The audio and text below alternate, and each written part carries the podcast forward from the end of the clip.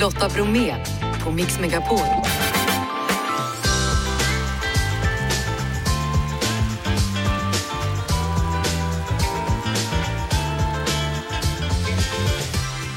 Hallå där och varmt välkommen in till oss denna torsdag. I dagens mix, Anders Jansson. Nu förlänger han sin humorturné med ett tredje varv då. Showen Mina sinnens fulla bruk. Vi pratar spöken och spiritism med Åsa Avtic. Terrorhotet har höjts till en fyra av fem på skalan i Sverige. Vi vet mer om det. Och till oss rekommenderar sin favoritserie. Och strax så snackar vi med Fontana som ska vara den lilla sjöjungfrun. Mer än så i dagens program såklart, så jag säger bara Jeff! Ja, Janne, halleluja. redo? Ja. Då kör vi! Hörrni, Gabriel Fontana kom tvåa i Drag Race Sverige och han är aktuell nu i en ny roll, den här gången i en musikal. Hallå Gabriel och välkommen! Hej, tack så mycket. Kul att vara här med er. Ja, Lilla Sjöjungfrun The Musical handlar om. Vilken roll är det du ska spela? Jag ska faktiskt spela um, den lilla syster till den lilla sjöjungfrun. Hon heter Fiona. Hon är en kaxig mermaid som älskar att bestämma och hon är den perfekt, uh, om man skulle översätta Fontana till en sjöjungfrun, det är Fiona. Så jag är så, så taggad. Ja, det passar dig för att du tycker du är lite kaxig kan jag tänka mig. Eller? Alltså, men jag är i min Fontana-roll för att hon är en powerhouse och Fiona är det också. Så det känns att det var gjort för mig faktiskt. Jag är så, så tacksam. Härligt. Eh, Den lilla sjöjungfrun spelas då av Kiana Blankert som var med i Melodifestivalen i våras. Har du hört henne sjunga? Yes, alltså hon är fantastisk. Hon är en ikon och det är en stor ära faktiskt att få jobba med henne. I love her. Vi kommer ha så roligt tillsammans och ni måste komma och titta på oss. Alltså, hur är du i vatten? Är du bra på det? Alltså, jag kommer från Brasilien. Jag har varit under vatten hela mitt liv. Så det känns väldigt mycket hemma. Och jag, jag var en sån barn som min mamma blev tvungen att dra mig ut vattnet för att jag älskar, älskade att vara under vatten. Och jag var en duktig simmare faktiskt i skolan också. Ja. Så det känns hemma, måste jag säga. Så allting liksom faller på plats här nu? Eller hade du kunnat tro det när du var liten, när du var barn och bodde i Brasilien, att du skulle stå på en musikalscen så småningom? Alltså, det var en sån dröm att jag drömde så mycket och så länge men jag trodde alltid, aldrig att det skulle faktiskt hända. Och jag är 30 nu så jag bara, det är kanske för sent. Nej, men det, det händer nu så det känns så, så, så kul. Mm. Och inte bara det då, du ska också vara en del av RuPaul's Work the World i höst också. Hade du kunnat tro det? Yes! Alltså, det är så stort. Jag har ju blivit en drag queen på grund av RuPaul's Drag Race USA. Så det är, det är en sån stor show. Alla mina ikoner kommer vara med. Och jag, och vi från Sverige kommer att uppträda med dem. Så det är helt fantastiskt. Och det kommer bli en stor, stor, stor show. Alla måste också komma och titta på oss. Ja, det förstår jag. Du får fortsätta repetitionerna då så småningom och så ser vi den lilla sjöjungfrun The Musical då, premiär i mars nästa år. Yes! Ja, sköt om dig Gabriel Fontana. Ja, tack så mycket. Så kul att prata med er. Hej då! Samma, hej då!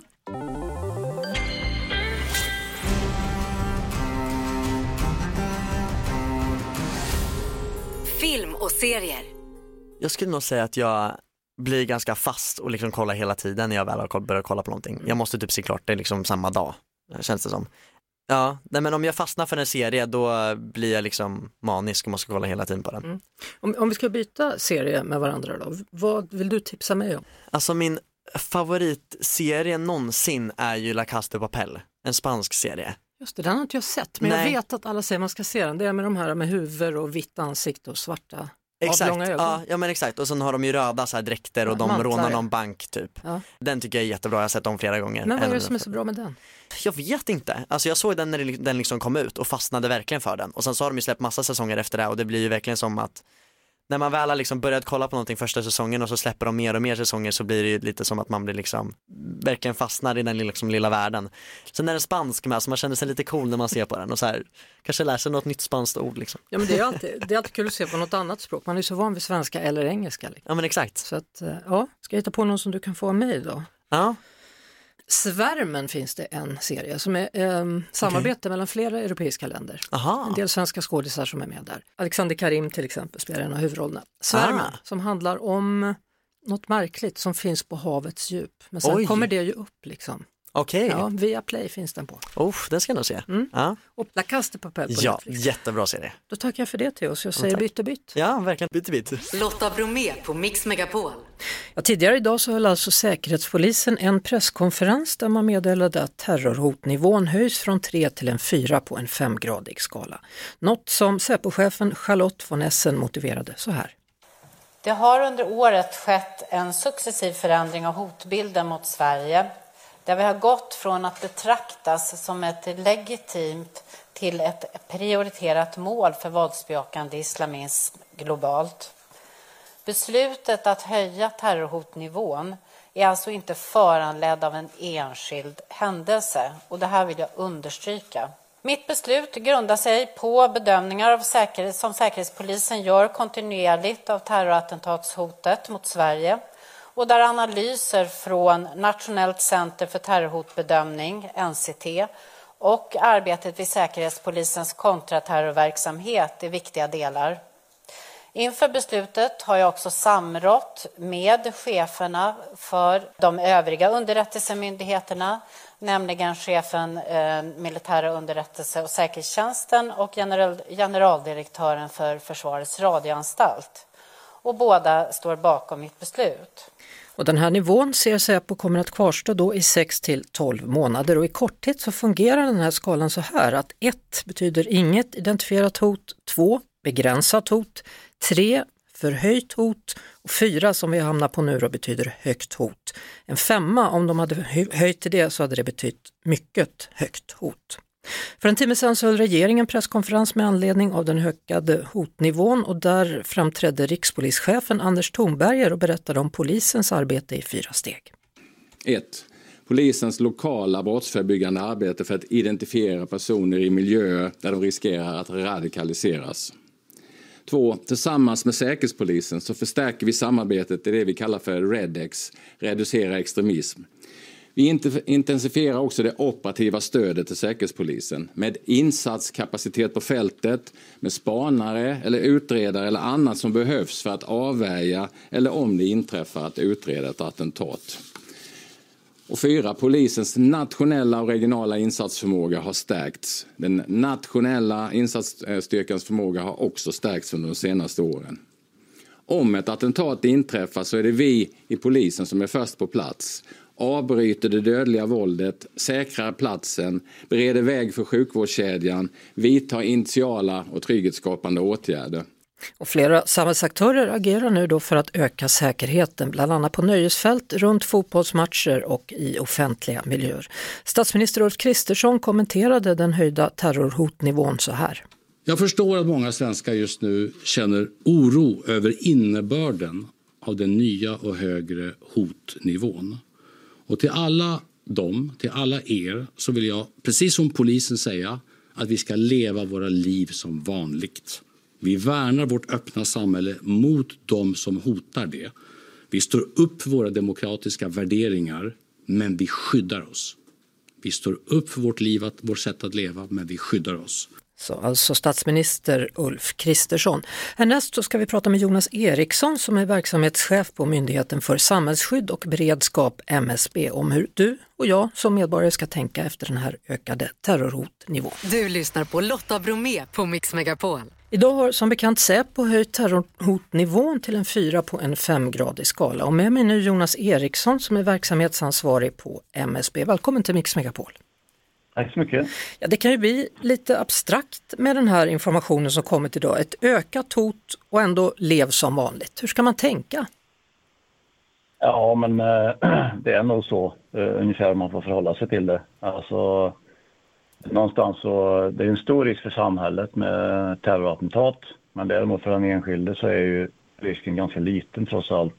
Att just du blir utsatt för det här. Eh, ja, om vi gör det lite mer konkret då, vad kan jag som medborgare tänka på i det här läget? Om jag går på en konsert eller befinner mig i offentlig miljö, har du några tips? Ja, det är väl egentligen, vi, vi har ett budskap som riktar sig till allmänheten och det behöver man kanske eh, någon gång funderat igenom vad det faktiskt innebär. Och det är ett budskap som heter fly, sök skydd, larma. Och det innebär i stora drag att fly och det är, det är egentligen utgångspunkten att eh, fly i första hand. Då ska man eh, helt enkelt bedöma då om det är säkrare att fly eller stänga ut en fara. Man ska lämna kvar tillhörigheter och eh, uppmana andra att följa med. Och kan man inte fly så ska man söka skydd. Eh, och till exempel är man i en fastighet, att det finns kanske någon, eller en byggnad då, om man kan låsa in sig. Och det är inget speciellt rum egentligen, utan bara ett rum som är tillräckligt stort eller en eh, och har en dörr som är robust och ett lås som är robust och så vidare. Mm. Så fly, sök skydd, larma, det är den Precis. kedjan. Eh, Jag har också läst, tror jag, eller hört poliser som säger att var försiktig med att ha hörlurar på dig när du är i grupper av människor. Ja, Det är väl en del av allmän uppmärksamhet som naturligtvis kan ta, eh, man kan ta fasta på då, beroende på vad man är i för miljöer. Men generellt sett så tycker jag att man, man ska leva ungefär som vanligt egentligen. Men det, vore, det är bra om man åtminstone sätter sig in i det här budskapet, fly så skydd larma då. Det tycker jag. Vi pratade tidigare med terrorforskaren Hans Brun i veckan här och han pratade om vikten av att inte hålla på och skicka vidare saker som kanske sprids på sociala medier om man inte vet exakt vem det här budskapet kommer ifrån. Ja, precis. Eh, jo, men det är en, en del av det här, det är ju att rykten uppstår och eh, helt enkelt falsk information kommer fram. Och det har vi sett under dagen om jag inte eh, har sett fel. Nej, tydligen är det så att SOS Alarm nu har gått ut och dementerar rykten om hot mot gallerier då, som har spridits under dagen på sociala medier. Ja, precis. Jag har sett det också. Så där, då förstår man det på ett bättre sätt vad de menar. Ja, Ja, men du ska ha stort tack Jonas Eriksson, verksamhetsansvarig på MSB för tipsen. ja varsågod. Tack!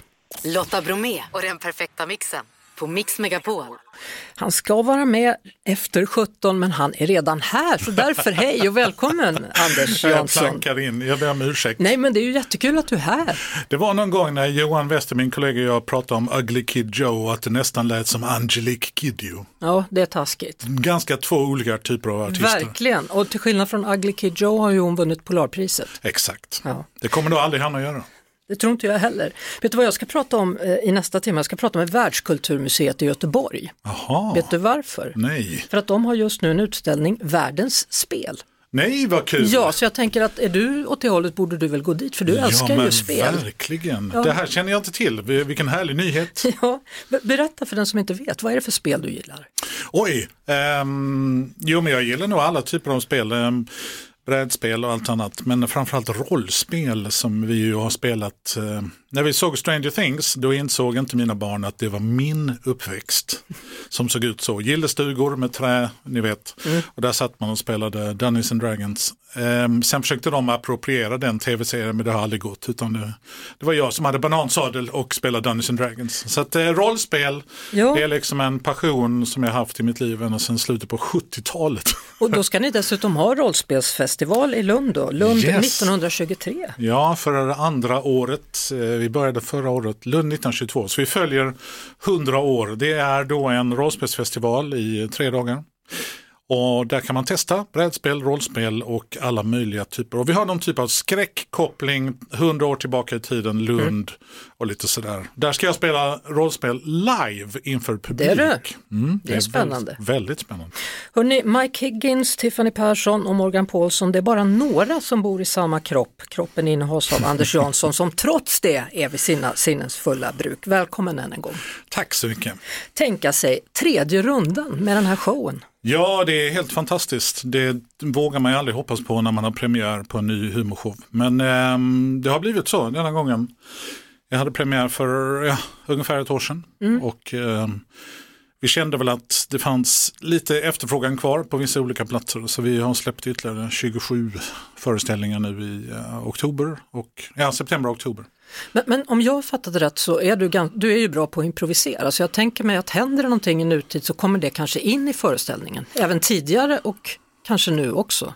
Ja, absolut. Och det, det är hela tiden en kamp mellan att, för jag menar jag har ingen paus och då måste man hålla sig 85 minuter under. Det vet ju alla som har varit och sett Oppenheimer eller någonting att det finns ju en app nu för tiden som berättar när man ska gå och kissa Jaha. i långa filmer. Här, kan, här pratar de om fission, det behöver inte ha, det behöver inte lyssna på. Så springer man ut lite Då kan man snabbt. gå ut och kissa och så Jaha. är man tillbaka till när de ska spränga första gången. Så att, eh, jag försöker hålla mig under 85 minuter och då växer föreställningen när man är ute på turné ungefär en minut i veckan har vi räknat ut. Mm. Så då måste man jobba mot det hela tiden. Så kommer det nya saker, då måste man stryka någonting annat och så vidare för att hålla den lite fräsch. N- när vi träffades första gången så var det ett humorprogram på tv och det var du och Johan Wester som kom in och Och då kallade kallades ni för, ja precis, och så kallades ni för Lunda-spexare sa man då Jaha. att ni var. Ja, det är vi ju. Ja, vad, vad, be, vad betyder det egentligen? Det betyder ju att eh, Johan och jag var med i Lundaspexarnas eh, förening som sätter upp två spex varje år i Lund med en typ av prenumerationspublik. De kommer oavsett. Eh, vilket är ganska betryggande. Så att i november och april eh, så kör man eh, olika typer av spex. Vissa gamla som man skriver om och vissa nya som man skriver nytt. Och det var ju en fantastisk skola. De flesta som var med där skulle ju läsa till läkare eller jurister. Men Johan och jag hade ju inget annat. Utan det var ju vår inofficiella skola på något vis. Där vi lärde oss att stå och improvisera på scenen och sjunga och skriva låttexter. Så Ja. vi är fortfarande Lundaspexare i hjärtat. Och nu för tiden så kör du i alla fall eh, just nu då på egen hand. Eh, Jag har förstått att din fru kan ge dig inspiration. Eh, Min underbara hustru Katja, vi, häromdagen så firar vi 30 år tillsammans. Grattis! Ja, inte dåligt. Nej, med tanke på hur olika hotbilderna har sett ut i vårt förhållande.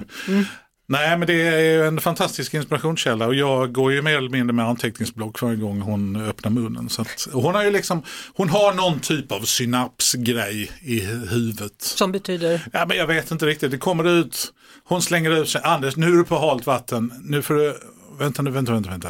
På halt vatten, Halt vad, vatten, vad bra. betyder det? det? Du menar du is? Nej, det spelar ingen betydelse. Okej, n- det var en grej till här nu som dök upp. Så att hon, hon har liksom, Hon hon, är som en liten maskin. Hon är, hon är en liten inspirationsmaskin som eh, och hon, bjuder, ju- hon får ju hälften av pengarna som vi drar in så att hon bjuder gladeligen på inspiration. Men hon är yogini, läste jag. Jaha, Yogini, det tycker jag är det låter som en spännande. pastasort. Att, ja, att du är gift med en yogini, alltså Ja, hon, hon, hon är, är- yogalärare. Jag kan liksom bara en sak och jag Ja. har liksom aldrig funderat på att byta karriär. Men min hustru byter karriär var femte år ungefär. Ja. Och hon var yogalärare, yogini då.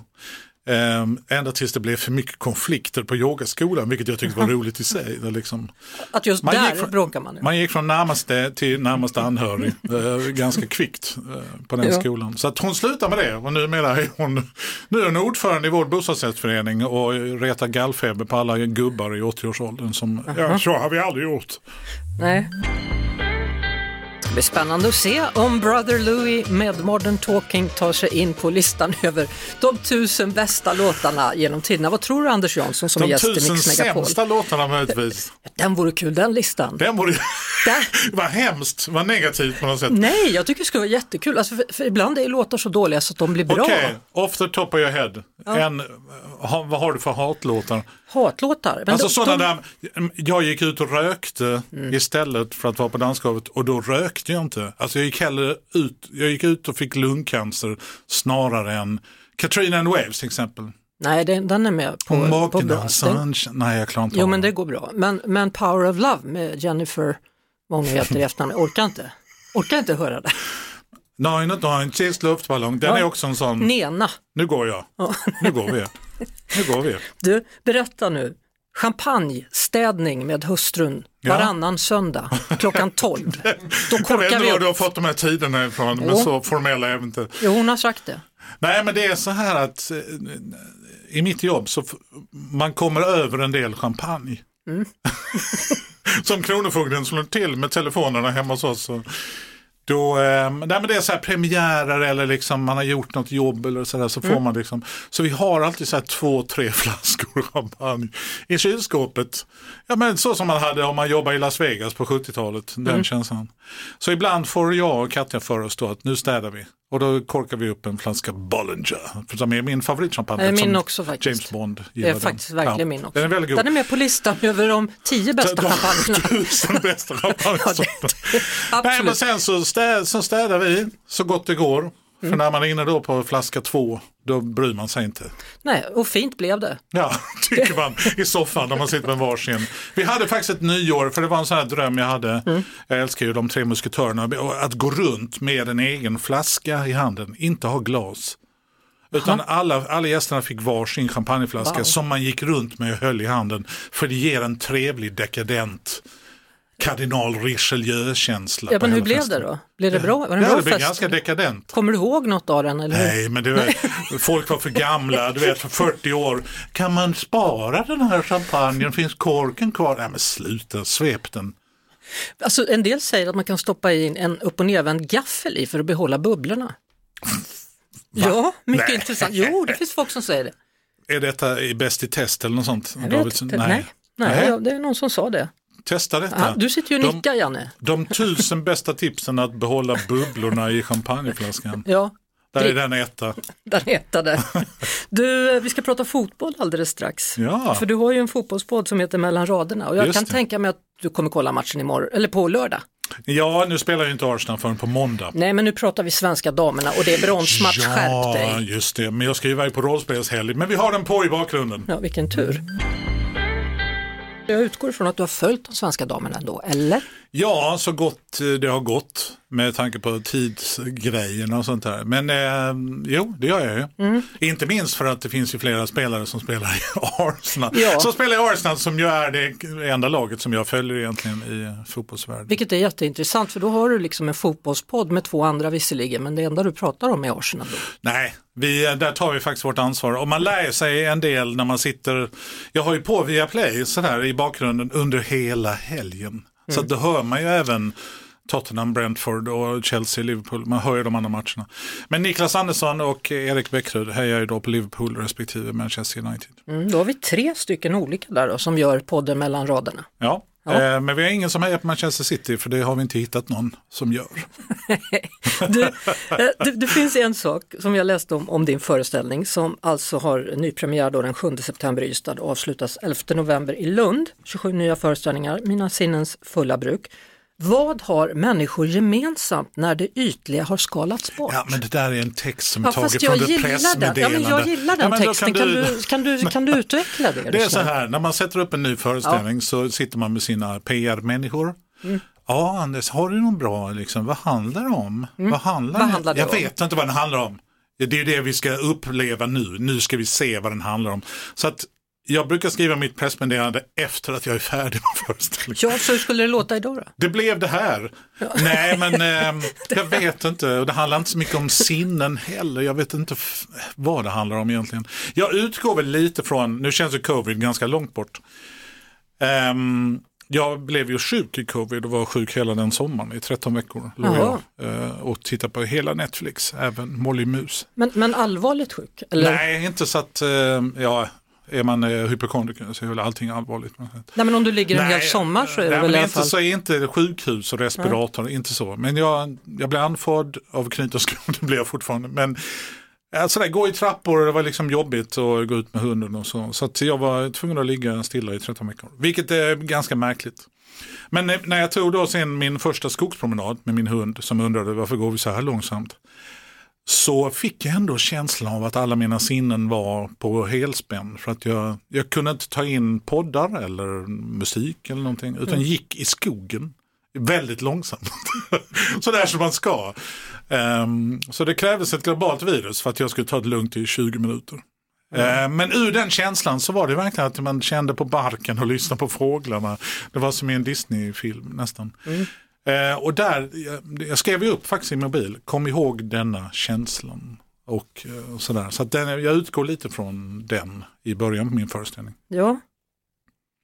ja, ja, men det var väl bra. men att skrapa på ytan var som, eh, ja det är men väl det var ju det det. du gjorde nyss då. Det är väl kanske det vi Ja, människor. det var ju det du hamnade i nu. Nu då hade du skrapat bort ytan Ja. och då hamnade du där, Ja, i den exakt, känslan. exakt. Hörru du, om en stund ska vi prata om spel då. Ja, Ja, får vi se vilka de har där på den här eh, Världskulturmuseet i Göteborg. Och du ska ha spelhelg med killarna. eh, denna helgen och nästa helg är det spel, rollspelsfestival Mm. i Lund för alla. Hur nördiga är ni, du och dina killkompisar i helgen? Problemet är, jag kan inte tala för alla, men både Johan och jag har ju bollsinne. Vi var ganska bra i fotboll och innebandy och tennis. Så att de som skulle mobba oss visste inte riktigt vilket fack de skulle placera oss i. Men vänta nu, läser ni Sagan om ringen istället för hångla och så spelar ni fotboll. Okej, vänta lite med att mobba dem. Vi tar någon annan. Så att eh, vi är lite sådär, vi är nördiga, men alla är nördiga nu för tiden säger ju folk också. Jag är lite cigarrnörd, det tycker inte jag liksom är. Att vara nördig? Nej, Nej. nej det håller jag med om. Det gör. Champagne-nörd kan man ju fan inte kalla sig. Jo, om man har tusen olika, en lista på det, då är man nörd. Ja, man är nörd. Ja. Nej, men nörd förknippar jag med passion och intresse och ett äh, engagemang på något sätt. Mm. Det kan också kallas fanatiker. Det kan man också säga. Anders Jansson, stort tack för att du kom förbi. Tack så hemskt mycket. Alltid ett Alltid nöje trevligt. att ses, ja. Ja, detsamma. Hörrni, på Världskulturmuseet i Göteborg så fortsätter under hösten utställningen Världens spel. Peter Arildsson är en av de som håller i visningar av utställningen. Välkommen till Mix Megapol. Tack så mycket. Ja, du får berätta Peter, vad finns det för spel som man kan ta del av? Ja, alltså vi har ju en hel uppsjö med olika spel. Eh, Men framförallt ska jag säga att det handlar om sällskapsspel. Många tror att det är liksom många unga som kommer och vi vill spela datorspel. Men det handlar mest om gamla sällskapsspel. Vi Ja. pratar inte bara nu 1900-tal utan vi går 7000 år tillbaka. Vad spelade man för spel för, 2000, eller för 7000 år sedan? Ja, tyvärr så är just det här spelet som är 7000 år gammalt är okänt idag. Man vet inte hur reglerna ser ut, men man tror att det har haft andliga, spirituella. Eh, Och det kommer från Egypten. Och andra spel från Egypten som vi har som är lite yngre då, bara 3000 år gamla. Mm.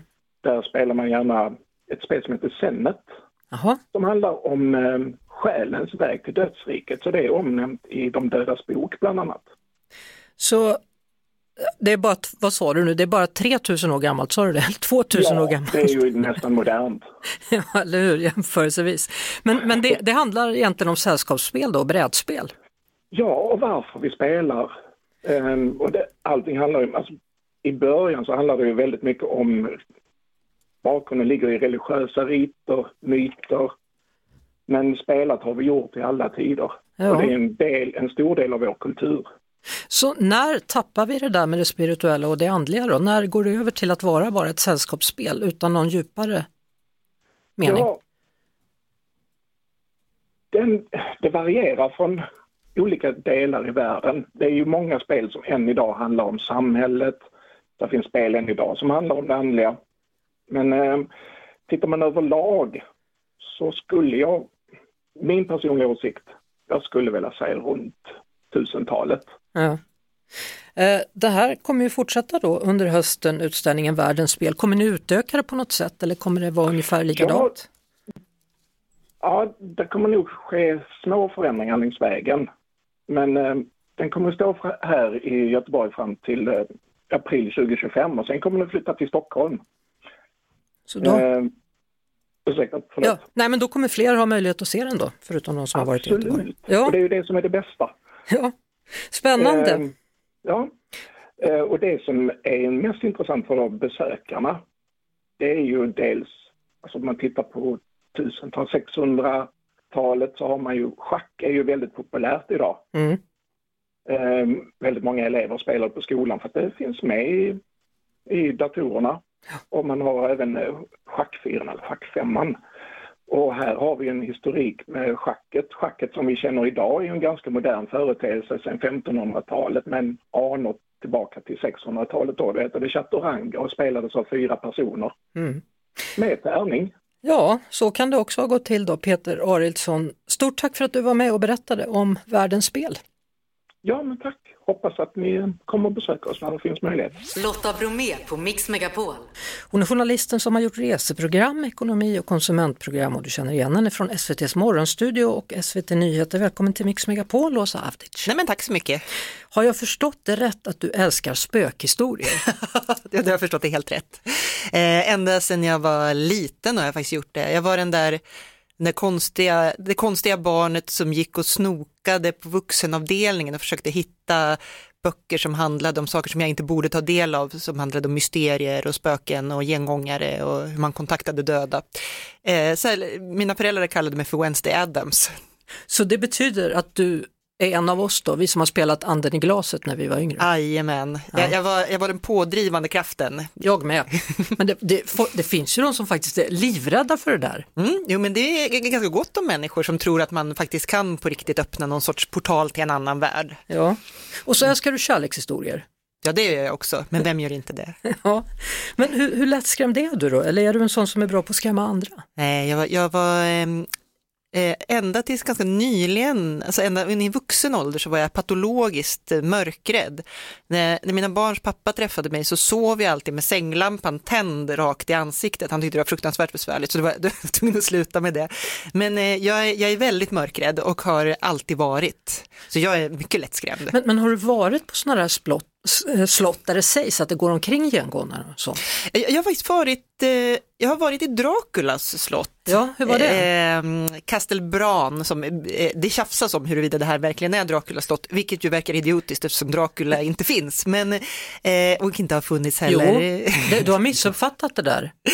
Eh, det fanns ju en eh, Vlad Pålspetsaren och mm. hans son Vlad Dracul, men eh, vad allt verkar tyda på så kände inte Bram Stoker till dem när han skrev Dracula, så att det är en, någon sorts efterkonstruktion.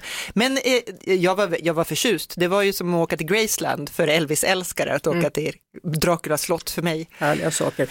Nya romanen heter Ett liv till. Och jag sa ju det att du liksom blandar ihop då, eller gifter ihop din kärlek till spök och kärlekshistoria i den här boken. Vad handlar den om? Den handlar om två spiritister på 20-talet i Detroit som eh, får eh, för sig att de har kommit på ett eh, bergsäkert sätt att kontakta den andra sidan och lura döden. Och det bygger är väldigt löst ska jag säga på en sann historia. Eh, som jag hörde i en podd för jättemånga år sedan återberättas eh, om den här Thomas Bradford och hans assistent Ruth Doran och deras experiment. Mm. Och jag blev, så, jag blev så fascinerad av att man kunde gå så långt i tron på att man hade kommit på någonting så osannolikt som de faktiskt gjorde. Så jag började fantisera om dem och varför och hur och sådär. Och sen så gick jag faktiskt tillbaka och lyssnade på den här podden för när jag skulle skriva efterordet till boken. Det visade sig att den här berättelsen om dem var en minut och 37 sekunder i den här podden. Så Men, i, ditt, i, ditt, i ditt medvetande blev den mycket längre? Eh, precis, så ja. det, kopplingen till, till verkligheten är väldigt, väldigt lös som du säkert förstår av det. Ja. Så, så vad händer efter det här? Vad kommer nästa bok att handla om då?